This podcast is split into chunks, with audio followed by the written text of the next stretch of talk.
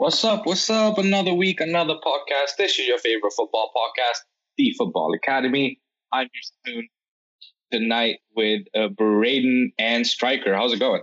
Uh, it's good. Um, Striker's a little bit. Uh, I'm I'm not sure what he's upset about, but you know that he's doing his thing. Uh, but it, it's good. It's good over here. That that is good to hear. It's been a wild, wild week, and uh, you're going to take us through the betting results for last week. I mean, I'd prefer not to, but um, I, I will anyways. Um, so with a thousand pod bucks between us for the ten matches, um, our returns uh, weren't as good as they've been uh, some previous weeks. Um, I came in second to Spoon. It's, it's been a little while since uh, Spoon got me, so congratulations. Um, I returned uh, four nineteen forty five on a thousand pod bucks, and uh, Sapoon returned eight fifteen twenty four on a thousand pod bucks. So still, uh, still both a little down this week, but I, you know, it, we're going to talk about some of these results that just kind of boggle your mind about how they actually happen. Like it's it's a weird time to bet on three way money lines, that's for sure. Yeah, and given the season so far, it is very hard to predict week to week what's going to happen because there was a week earlier in the season where both Manchester United and Liverpool conceded six and seven goals respectively. And this in the same weekend, Liverpool ended up scoring seven and Manchester United ended up scoring six. So it is kind of, you know, a very wild season so far. So let's get into it. First game, Crystal Palace against Liverpool. Did not see a scoreline like this coming. 7 0 Liverpool. Palace had their chances when it was still 1 0. Did not take them. Uh, suddenly it was 3 0 before half. And then uh, before you knew it, Mo Salah came on. It was 7 0. It, it kind of felt like a uh, Klopp taking out his frustrations. I don't know about what. Uh, but Liverpool 7 0. Uh, seem they'll be on top at Christmas in this decade the only team to have not won the league when they had been on top on Christmas is Liverpool. So, how do you feel?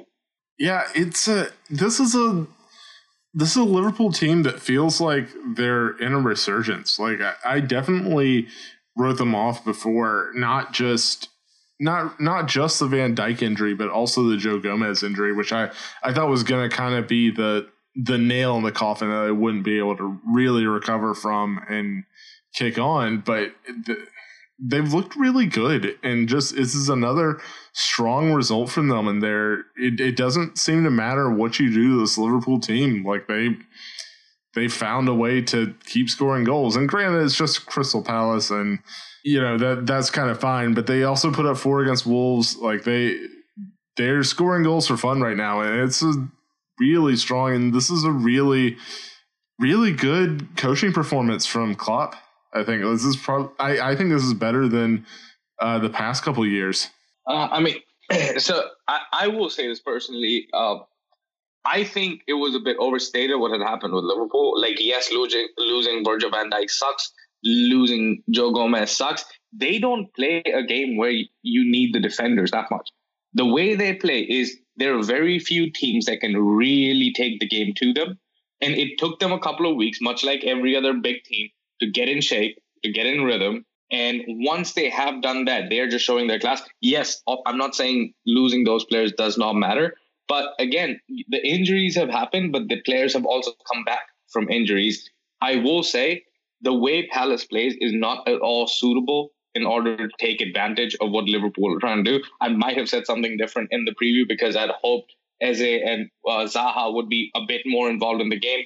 That just wasn't the case. And when Liverpool ultimately start defending from the front, right? Like it's their front three that start the press. And as long as that is going to be the case, and especially with the resurgence of Firmino in his like I don't know, fucking seven positional roles that he plays on that team, um, he when he plays well, this is what happens, right? And last year they he wasn't playing as well, so I think this is another case.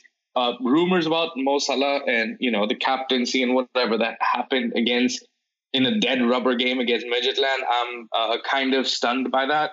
Any last minute thoughts before we move on to the next game? Yeah, so I mean to touch on that real quick, I I didn't really know what to make of that. I, I felt like that whole story was probably made out bigger than it actually was. Like I think that there was probably a, a little bit of Salah, you know, making his feelings known, but beyond that, I, I doubt it really had that much of an issue. And I, and I would be very. I mean, he got though. I, To be fair, do you think he? like it wouldn't be a question if he didn't get dropped. but I mean, he brought him on in the second half. Like it, it was. It clearly was not that serious because if it was that serious, you would have just not played him at all. Like, I, I, I'm not even sure it's not cover for just giving him a little bit more of a rest. To be honest, like we're heading into a lot of fixtures. I, I think this is an easy thing to like say, oh, this was his big thing. This is why now it's done, and you know, you just snuck in a rest for one of your players, and that and that's kind of all it is.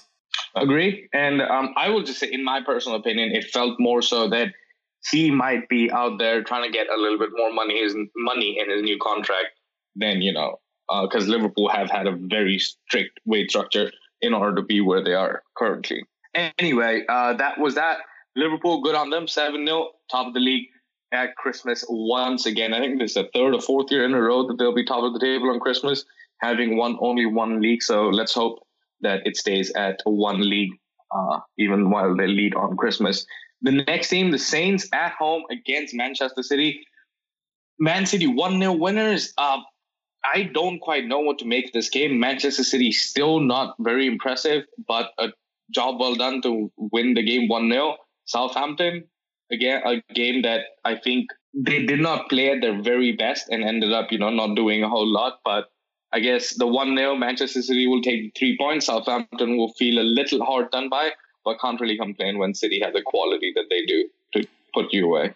Yeah, I pretty much agree with that. I think that Southampton were pretty good in this in this match, and I, I think that they took it to City as well as they could. They had a couple chances, didn't capitalize, and you know, I felt like they kept City from creating that many chances against them. It's just City managed to put one away, and that that was kind of the difference in this game. Like I thought these two teams were pretty even, which you can take from that what you will as far as what you say about City and Southampton, because I I think these are two pretty good teams. Um, I which I think if you're a City fan is probably a little worrying. They say you're a pretty good team because you expect to be a very good team, and if you're a Southampton fan, I think you have to be encouraged by this game because I I think they should feel a little hard done by to not get a point from it because I, I felt like they were pretty pretty close to the levels of City in this game. Yeah, I very much agree with that. And I, I, guess they will keep pointing out to the fact that their strikers aren't there. I mean, I will still keep pointing out to the fact that they spend close to a billion dollars for everybody else. So, like, just because you don't have your two strikers does not mean there's a lack of quality in where the goals come from. So, it is very telling for a team like that. As I'm looking at the table, they're currently eighth with uh, 23 points with a game in hand, much like Manchester United. So if they win, they will be 20, they will be right there along with United on 26 points and Everton at 26 points. So I don't think it's as bad just because I think the table looks a little bit weird with them having one last game.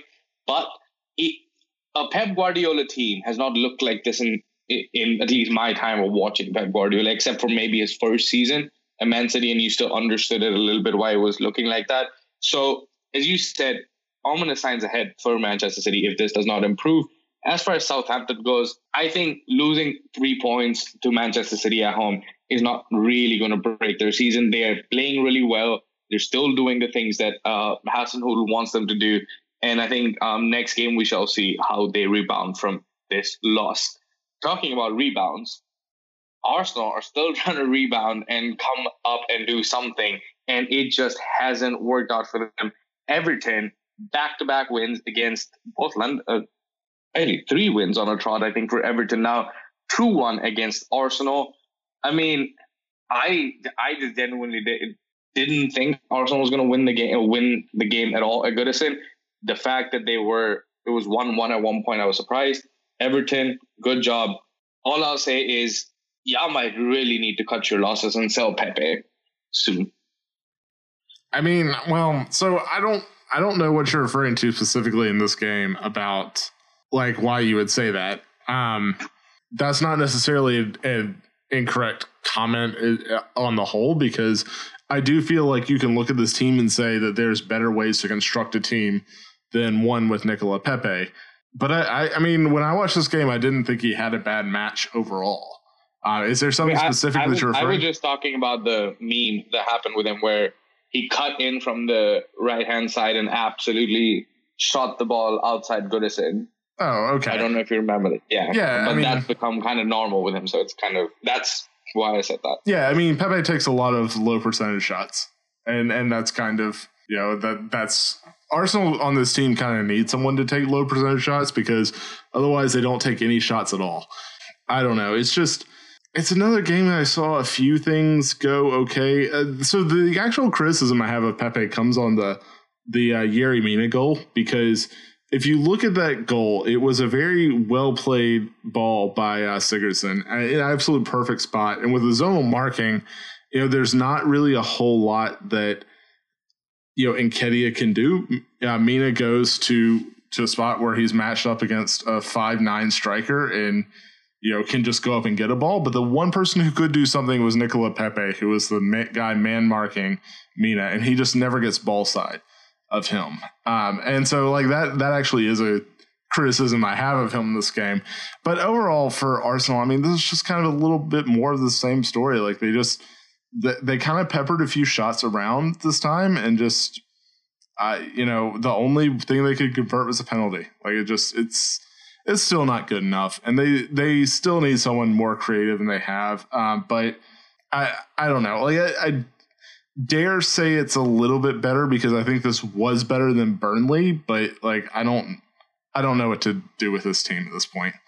I mean, I, I will say that I, I, definitely agree that it was better than Burnley because like the team kind of didn't collapse on itself. Um, and when they were down one 0 I saw urgency for the first time from an Arsenal team that I hadn't seen in a very long time. So that kind of gave me a little bit more optimism moving forward.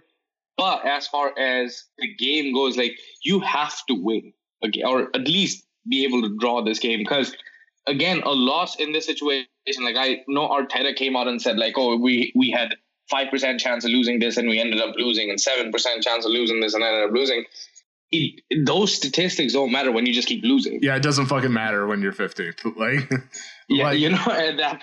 Like if like, you're fifth, it, like that's kind of fine to say you got unlucky. If you're 15th, like no one fucking cares.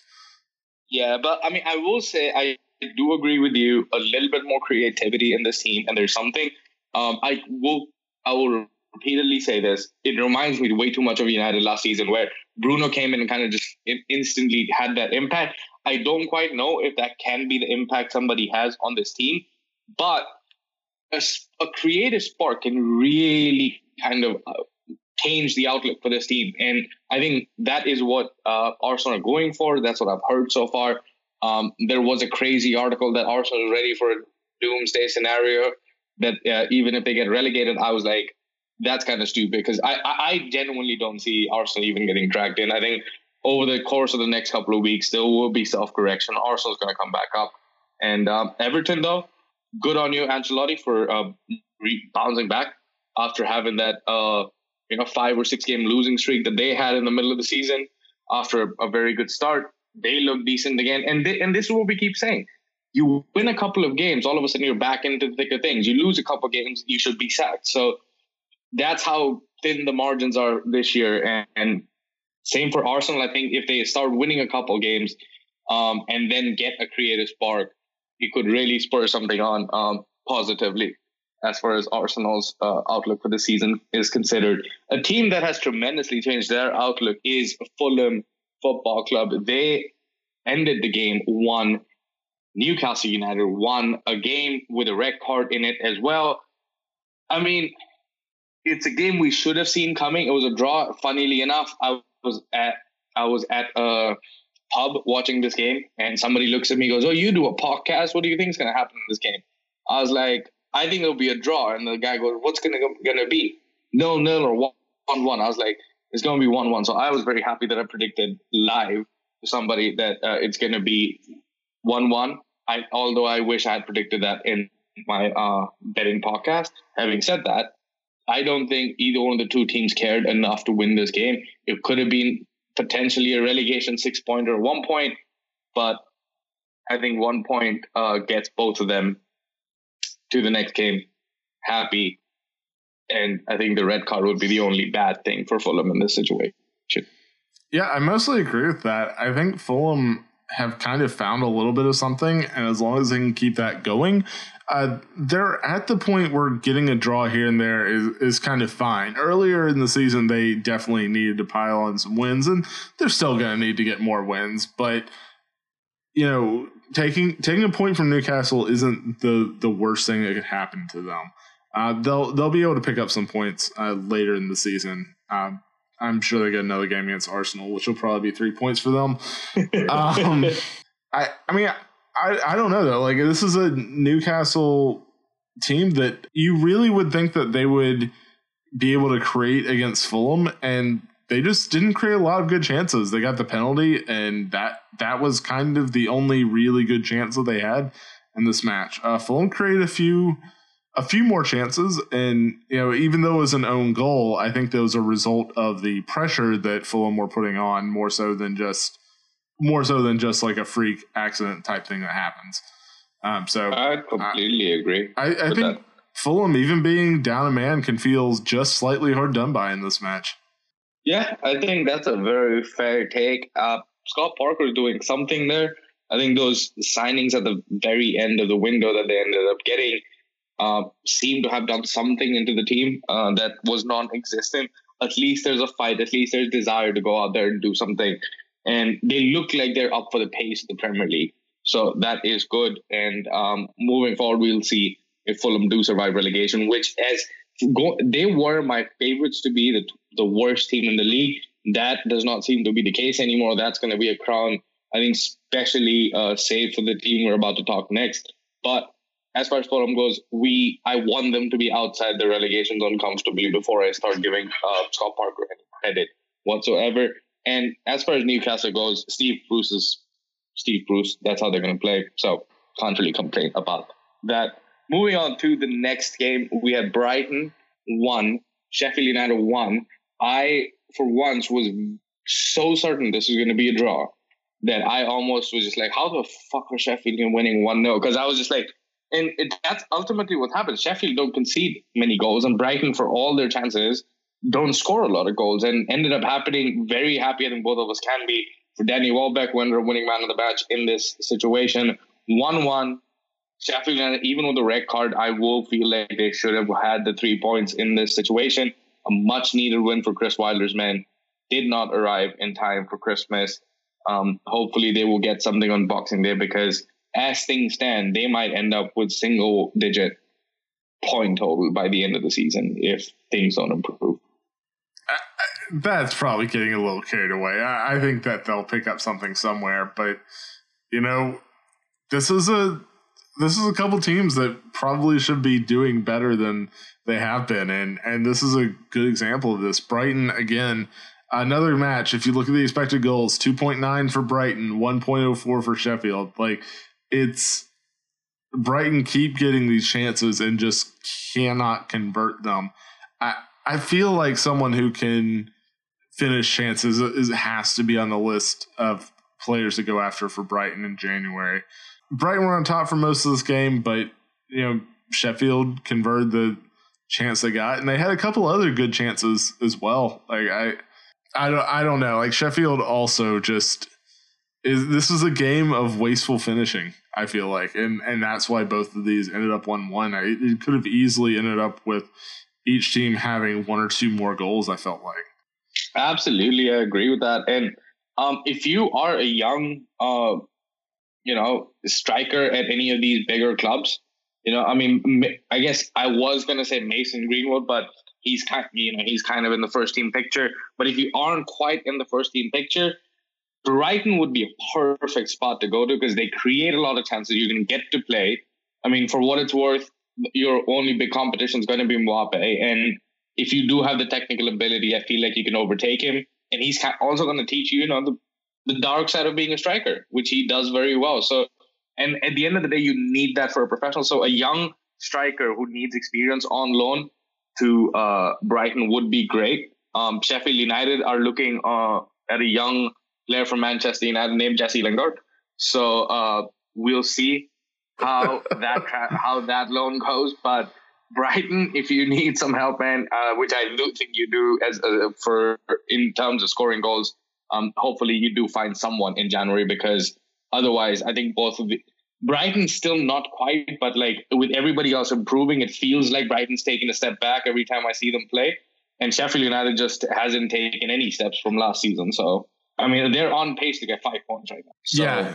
Uh, no, I mean that's why I said they might end up with single digit points. Yeah, I, I, know that they're on pace for that, but I mean it's kind of like Arsenal's on pace for 38 points this season. Like you just you figure at some point it has to get a little bit better than that, and I, I feel like that will happen for Sheffield. Um, but again, like we said that for Brighton, also all of this season they should be doing better than they are, and at some point this is just who they are. Like it's probably not going to get better. Yeah, and I mean, uh, we've talked about this. This is what we said about Norwich last year, over and over and over again, that they need to do better finishing. So we'll see. Maybe they need to go get Teemu Pukki. Who knows how that will turn out if he ends up on Brighton. Um, probably not. The given Norwich are, I think, top of the league in the championship as things currently stand. So uh, moving on to the next game. This will bring a nice big smile on your face. Tottenham nil, Leicester City two Could have been a lot more. Jose Mourinho, what were you doing? I don't quite know. Brendan Rodgers, I wouldn't call it a masterclass because I felt like neither one of them really wanted to win the game. Maddison, I felt got robbed of a goal that, I mean, it, it, they said it's offside. I didn't look offside at all to me. But, you know, they have their protectors out. They have their all their cal- calculus books out. So they calculated that. Still, 2 0 win. Tottenham, who are one point top of the table, now all of a sudden look like you know proper Europa League contenders, and this is how quickly the scene changes. And Jamie Vardy doing his thing again, scoring a penalty, but Spurs those low percentage shots that they keep taking with Son and Kane, at some point it was going to come true. And these are two teams that both take very low percentage shots. And here we are, like Tottenham. I I still think they're gonna end up being good top four probably at the end of the season. But it just seems like, you know, a little bit of a dud given how many games they've had to play in quick succession. Yeah, I pretty much agree with that. And it's very, I think both of these teams were happy to kind of react to the opponent. And, and you know, once Leicester got that first goal, which was a, pretty ridiculous. There, there's a couple ridiculous things about this penalty. One is even that it's a penalty. Like I know it's a foul in the box, but it's like it's at the very edge with the ball going away from the box, and then all of a sudden, because someone goes to his back stupidly, it's it's now the best goal scoring chance in in the game, which I think is a dumb rule, but that that's a whole separate discussion from this. Aurier has no business going through his back there, um, but I was happy to see it, so that's fine. Um, but once Leicester got the goal and Spurs had to take the initiative, it was just very difficult to see how they were going to get the goal. Like they had a good chance from a corner, and when that didn't go in, it, that they just never had any really really good chances after that because Leicester could commit back to defense and just you know wait to spring their striker that like you said scores very low percentage chances uh, for fun. So I I don't want to say I don't want to get too carried away with just a couple of results and say that like Jose is not capable of it or anything like that. But I, will I'll tell you what though, uh, and and kind of interrupting you because this is a very interesting Jose Mourinho conversation. I think that goal by Firmino in, in the 90th minute kind of stunned the Tottenham team. And th- that's why you saw Mourinho coming and making the statements he did because he's really trying to galvanize the team again because for Kane, for all of the players in there, it, it's a very familiar feeling. They always think they're good enough and they're always not good enough. So this just seems to be a continuation of that. And I think that loss kind of took out a little bit more than you expected. But then again, this is what happens when you play the football Mourinho wants to play and play the way Kane and Son have been good. Because you can't keep scoring 30 yard bangers every single game in order to accomplish what you want to accomplish. So uh, do you think that because of how football's changed, because of what is currently happening in the league, Mourinho's football is going to take you places where you are going to finish top four if you have a good team. But to take that final step to beat a team like Liverpool that is so consistent week in, week out, it's going to just not turn up.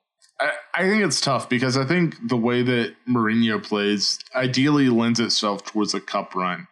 Uh, I think it's a lot of you know making sure that you're in every single match if you're not winning every single match. And so like you don't in in a cup run that that works out because you just um, you give yourself a chance in every single game.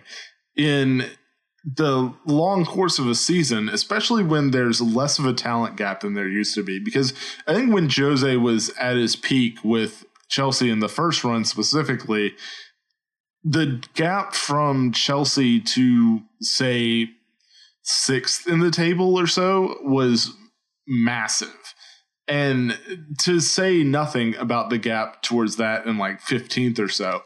And the gap from Chelsea to six right now is isn't that big. Like Chelsea, I I said Chelsea. The gap from Spurs, yeah. yeah. yeah, Um, the gap from Spurs to whoever is six is, is is not is not that big. Like there's lots of good they teams. It's it's none at all. Um, it's but the the teams but, yeah, around there, like it, there's lots of talent in here that can stay with you and, and beat you if you keep a game close. And so I think that makes it a little bit tougher for Jose's style just in general because it, it will keep not only the big teams close, it keeps the smaller teams close as well in games. Exactly. And I think that that is what the price they're paying currently after the loss or the draw against Crystal Palace and then what's happened in this game as well. So we will see moving forward how they end up doing. Most outside of that Manchester United game where they absolutely dismantled us, they haven't had a game against a big team where they have outplayed them. I expected a little bit more against Chelsea. Didn't happen. Expected a little bit more against Liverpool. That granted, if Bergwijn finishes, we're having a different conversation, but he didn't, so we're not. And now against Leicester City, so I think interesting times coming up for Jose Mourinho. As far as Leicester City goes, I think how serious they are, we'll get to find out in the next game because they take on Manchester United. And talking about Manchester United, they played their first Roses Derby back in the Premiership. The Leeds fans have been waiting for this day 14 years. They probably wish they were waiting for a little bit longer because three minutes in, Scott McTominay decided to turn into prime Zinedine Zidane and just scored. I mean, the first goal was brilliant. The second run was also amazing and then a 6 2 demolition of Leeds United. Roy Keane summed it up perfectly for me. He said Leeds United players have a lot of courage, but there's also a lot of stupidity on that team. That is kind of what you get when you play Bielsa football. And it, the conversations I had about that game, I think, uh, kind of sums it up. Where Bielsa is in a no lose situation. He does not have the talent, you know, so he is going to play this way. When it works, it works. When it doesn't work, you're like, hey, there's not enough talent but they're to make it entertaining for every single one. I mean, and I think credit to Ole Gunnar Solskjaer and the team where, you know, they dismantled Leeds in a way that everybody was kind of like, I even thought about this uh, right before the game where if we had lost to Leeds, this would have been a very, very terrible loss because this is a team we should be putting away given the way they play. And the first team that came into Old Trafford when with a, against a fit Man United team to play football this year. Got absolutely demolished. So happy for Man United fans. Uh, happy days for Ole Gunnar Solskjaer for now. Uh, Leeds United, I think they'll take it. Patrick Bamford missed a couple of chances. Looked like his old championship self for a little bit, and I think that ended up costing them the game because when the it could have been two two, you know, before the third uh, third goal goes in, but Bamford missed a chance, and then uh, after that, United being the clinical side they are, took advantage of it and ended up winning the game.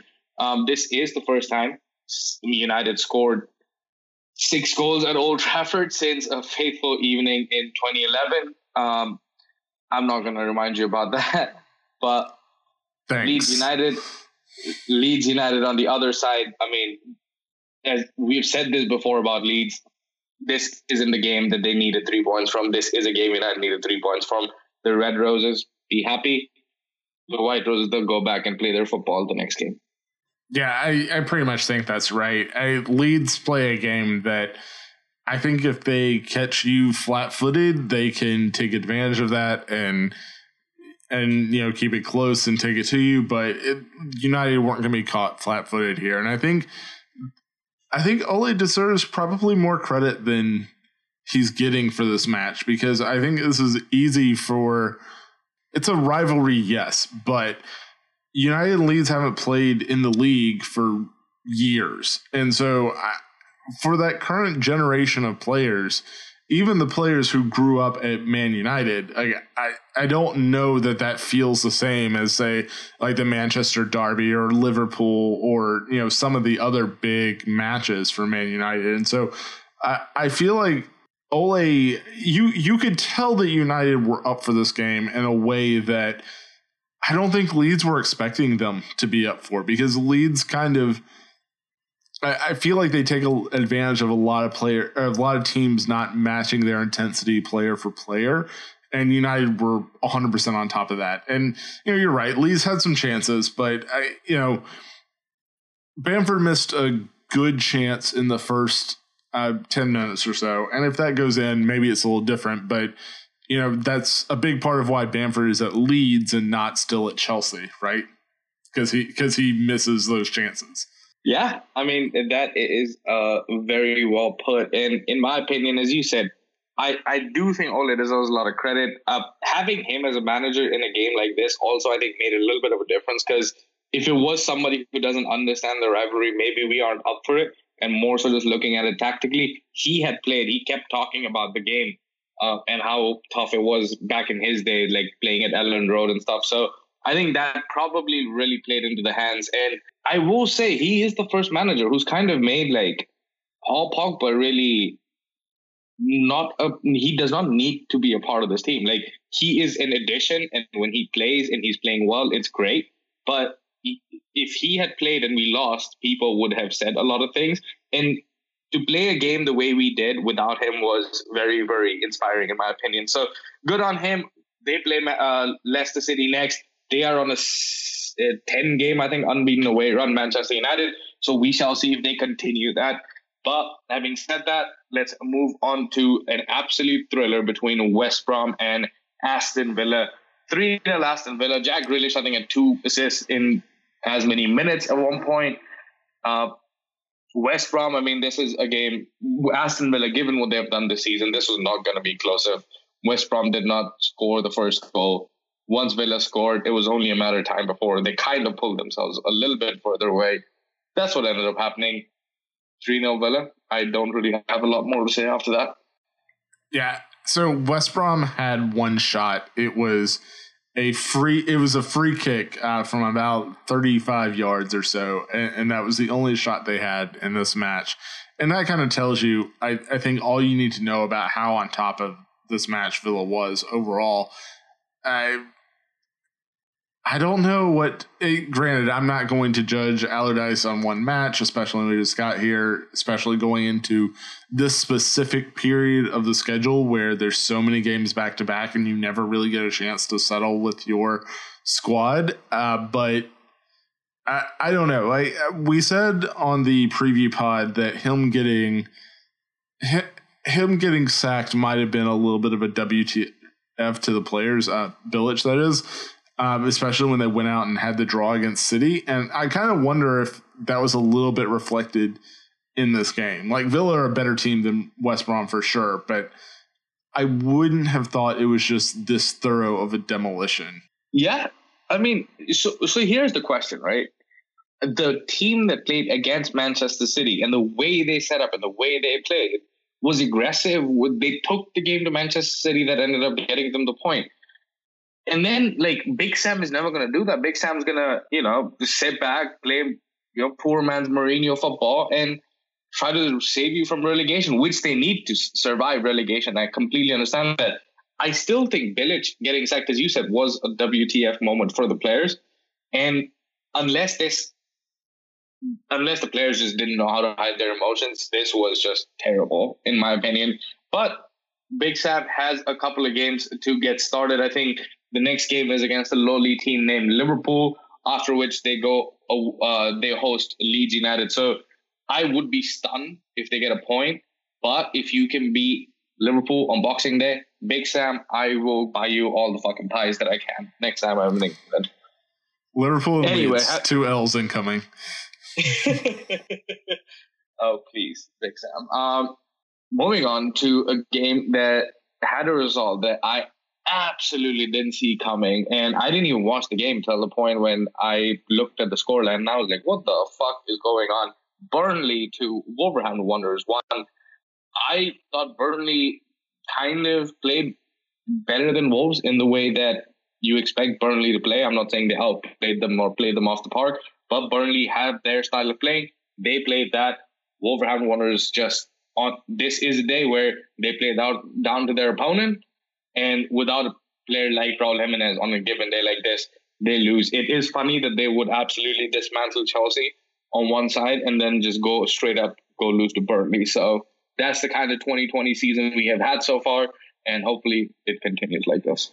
It's really hard to uh, break it down more than that because I have no explanation for why Wolves were just this ineffective against Burnley. And perhaps you could argue that, um, per- perhaps you could argue that just missing Jimenez against a team that really will play a low block, is very happy to, for you to have all possession, isn't ever going to press you. At, you know, maybe there's an argument that missing Jimenez was just really impactful to Wolves for this specific match in a way that it doesn't necessarily affect them against teams that want to play them a, a, a little more open, uh, like a Chelsea or Arsenal or whoever you want to pick here.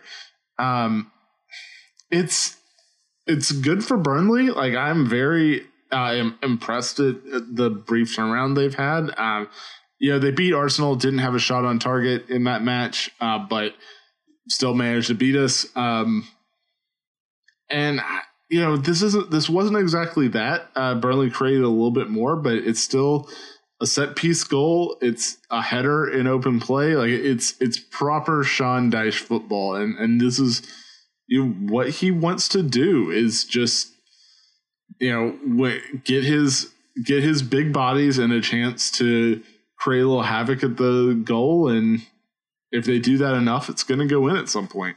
Yeah i mean um, and as you said sean dyche football because that is essentially the term you use to describe this and uh, see this is again a problem with wolverhampton wanderers because we keep saying like this is a transition transition season for fuck's sake. Uh, and they over and over again seem to prove us wrong when they play the bigger teams that play football but when it comes down to it they just cannot seem to cap- capitalize against the smaller teams and this was a prime prime example i also think more than jimenez these are games where they just don't have an x factor because even when, say, a Man United plays Burnley or Arsenal plays Burnley or, or any of the big teams, we need that somebody who's going to make that difference. And over the years, we have seen that we don't have those players. So uh, I think it is kind of carrying on with Wolves and other teams that if you don't have that X factor player, you're just not going to be able to beat them. But we'll see how they bounce back against Tottenham. Because again, if Tottenham plays that same way, I think Mourinho goes in and beats them, everyone's gonna be like, oh, like, look, Mourinho football works, but we'll just gotta remember again, that's not the kind of football they like playing against. Moving on to the last game of the weekend, Chelsea three, West Ham. They all had a little bit higher expectations from this game. Don't think the scoreline is really indicative. Uh, it's nice to see the German uh, Morata having a good time at Chelsea so far. But I mean, it, it is just not working out for the goals. Thiago Silva with the first goal, and then Tammy Abraham with a brace uh, to finish West Ham off. Timo Werner needs to do better. Kai Havertz ended up coming on, but not for very long. Lampard's got a job to do, man, and he's got London Derby coming up against. I mean, this is also London Derby, I guess. So back to back London derbies with him taking on Arsenal next, and then playing Manchester City. So it's getting very very interesting for uh, Chelsea. Yeah, I mean, I think they deserve some credit here. Like it's a striker disagrees. Um, uh, it's a Chelsea need to go out and get a win in this match, and it didn't necessarily need to be pretty. It didn't need to be anything like that. They just needed to get a win, and I think that they went out and did a professional job of doing that. Like like I said, Silva getting the score sheet. I'm a little more pessimistic on West Ham in this game than you are. I, I don't think that West Ham were really that consistently challenging Chelsea. I, I, think they were combative. I think that they were. I think that they gave Chelsea a good game, but I think Chelsea were mostly in control in this match, and um, I, I, don't necessarily think they stressed too much. And, and Chelsea had a lot of the better chances and were deserved winners. And I, I don't think there's that much more to take from it. I do think that you're right, though, that Lampard does have a big job ahead with managing a lot of personalities, a lot of egos, a lot of all of that through this uh, period. But there's a lot of football to play, so there should be a lot of minutes to go around. I agree. I think that I think the biggest problem and the word that I was looking for the most that he's going to have to manage is expectations. Because I think if the the amount of money that they ended up spending, if he had spent that over two windows, I think the expectations are not as crazy. But because of you know spending as much money getting the players they ended up getting, expectations went skyrocketing for him. And I mean, I talked to a bunch of friends of my uh, friends of mine who are Chelsea fans, and it's funny because some of them are like, you know, it's Lampard, like it, it's a second season at Chelsea, like give him some time, it's gonna, he's gonna come good. And then there are others who say that it, it's like any other decent manager would be getting better results than what Lampard is getting. So it is starting to seem like there is some sort of a excuse me uh, disconnect between what is happening. But I, I think next two games potentially tell us a lot, especially against the Arsenal team that seem to be very very good at not conceding. Um, I guess I mean they they they play defensive football. Who knows? But they end up conceding. Yeah, uh, you got what I was trying to say. Um, and I think on the other side you'll have a Chelsea team with a little bit like an Arsenal team that has something to prove. So it will be interesting. And as far as West Ham United are concerned, I think this is a game that they didn't they didn't think they were going to win. David Moyes showed up knowing that he was not going to really have a shot. If Declan Rice was trying to audition for that job at Chelsea, that was not a very good audition in my opinion because he got kind of just pushed around in the whole game. So uh, will be interesting to see how he does do you expect any big January signings as we're getting there and we're rounding up this podcast? Quick final question for you. Uh, specifically for Chelsea? Um, or just in general, do you see anybody spending big outside of maybe Arsenal and the can? I mean, I, I do think that Arsenal need a creative player. Um, it wouldn't surprise me if Arsenal actually bring in two players, but um, we'll, we'll see how that goes. Um, I don't know. I think I think there'll still be some things to figure out with COVID regulations and with um, you know the the new strain and going to tier four lockdown over in London. Um, perhaps that might put a damper on things because I think so. When we talk about fans coming back to the stadium, going from zero to two thousand seemed like a really big step, uh, but going from like two thousand to twenty thousand or so doesn't seem like as big of a step. So going back to zero, I think is probably a pretty big blow for a lot of what these teams were planning on uh, as far as revenues that they would be bringing in. So I, I don't know. I don't know how much of a monkey wrench that is going to throw into things. I don't know. I still feel like there's a lot of pent up business that teams would have liked to have done this summer, but just weren't quite ready with the uncertainty at that time. And I, I think as close as this table is compressed, I think you'll see some team. I, am not sure who that is. It could even be a like a lesser or so that or Southampton that we're not really expecting. But seeing that this is a season they can go for it and really go for it.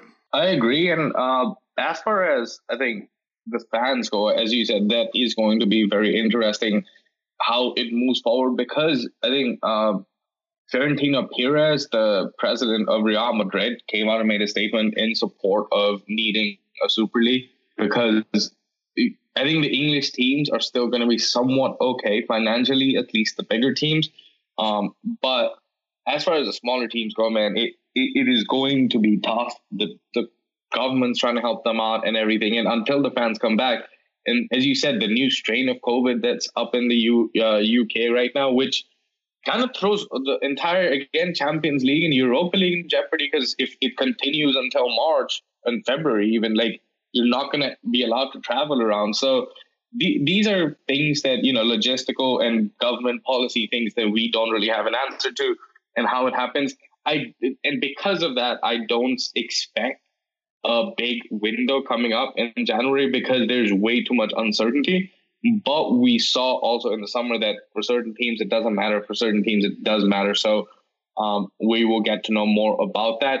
Would not be surprised though if uh, even Manchester City went and tried to get somebody big to uh, who's a goal scorer and and is Norwegian. So that would be my prediction. Having said that, John Curry, you heard back. it here first. uh, having said that, we will be back later this week with a preview for Boxing Day. We will try to cover more than just Boxing Day, hopefully, uh, on that podcast in order to make sure we give you the bets for the upcoming week. Might be a little bit hectic for the upcoming podcast.